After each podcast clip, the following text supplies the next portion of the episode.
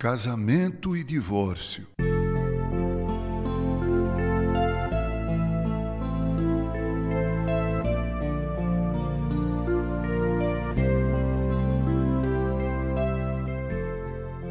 Pastor, o casamento é uma união indissolúvel? Pergunta difícil de responder. Vou abrir meu coração. A Bíblia autoriza dois únicos motivos que justificam o divórcio: adultério e abandono peremptório do lar. A questão é como tratar casos, por exemplo, naqueles em que um homem ou uma mulher são agredidos verbal e fisicamente por seu cônjuge. Devem continuar vivendo com o agressor?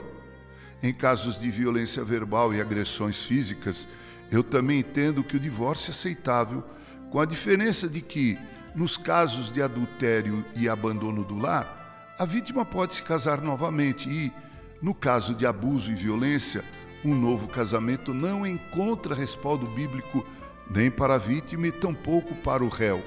Eu diria que uma pessoa que vive sob intensa violência verbal ou física, ao se separar, está agindo em legítima defesa.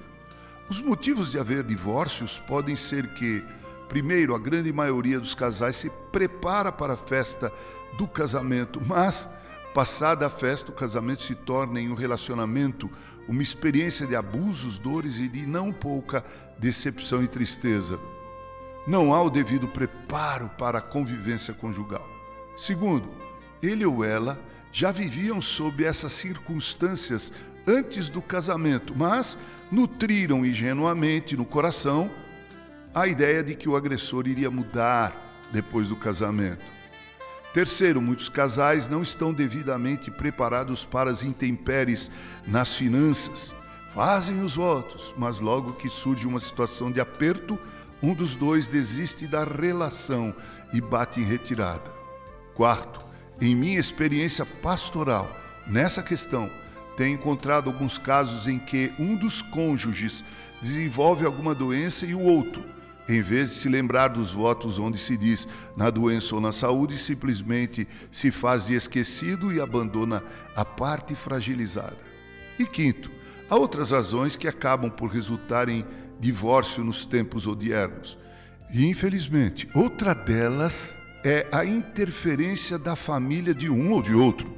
Parece que o princípio que diz deixa seu pai e sua mãe, isso é, comece um novo lar, também não é considerado. Finalizo como comecei. Só há dois motivos justificáveis biblicamente para o divórcio em que a vítima pode se casar novamente: adultério ou abandono peremptório do lar. Que Deus abençoe o teu casamento e o teu lar, querido ouvinte. Com carinho, Reverendo Mauro Sérgio Aiello.